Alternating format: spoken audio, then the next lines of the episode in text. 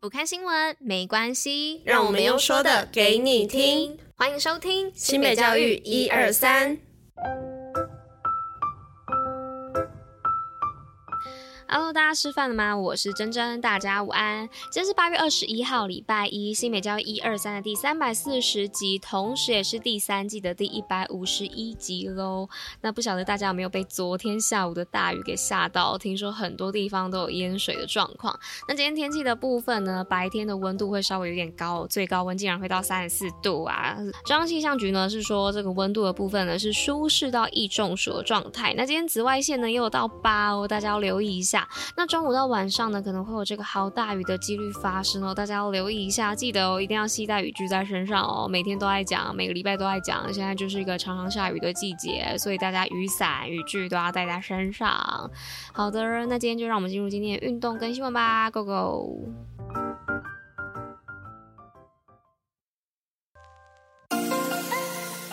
新北运动抱抱乐。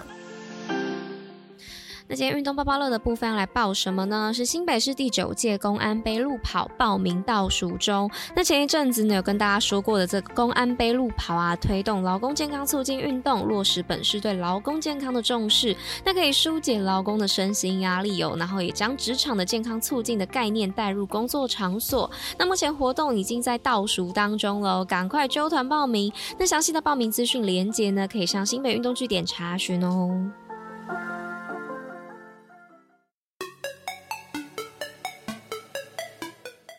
好的，那接下来来到今天第一则新闻的部分，是新北投入 1.1 亿加码强化教学环境，特教教保员补助提高。那新北市教育局呢在上周的时候举办公私立幼儿园园长主任会议，那会中呢除了颁奖表扬12家获得2022幼教之光特色幼儿园外呢，新北市长也宣布那新北呢将投入 1.1 亿来推动教育政策，包含加码补助特教生幼保员，提升幼儿园环境设备以及创新特色课程。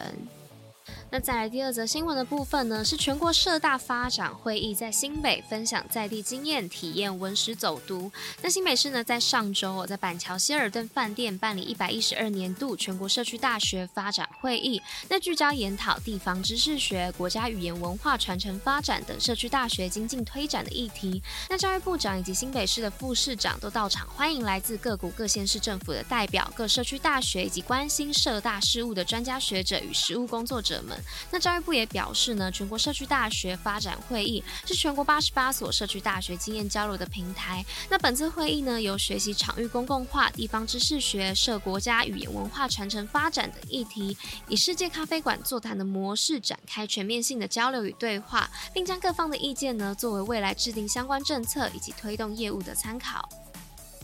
那接着第三则新闻呢，是明德高中跳高新星摘国际少年运动会金牌。那国际青少年运动会呢，在上个月刚落幕哦。来自新北市明德高中的选手赖逸轩呢，在跳高的项目勇夺金牌的佳绩哦。那赖逸轩呢，在今年的全中与国中组呢，以 1.95 公尺的成绩拿下金牌。那目前呢，是国内哦，在该年级层当中备受瞩目的重点选手之一。那今年升上高中部哦，以后就随机的挑战2公尺的高度，期盼未来呢，能够继续的帮国家队摘下金牌。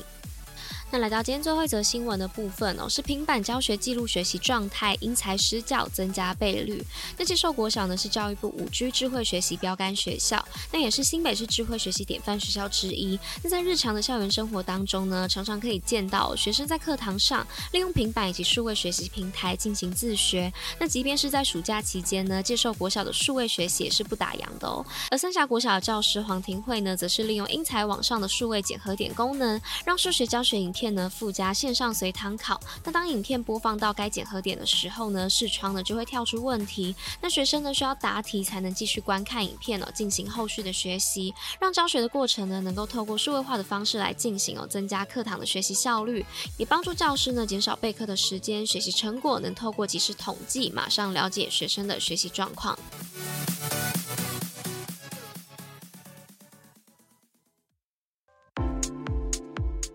新北教育小教室，知识补铁站。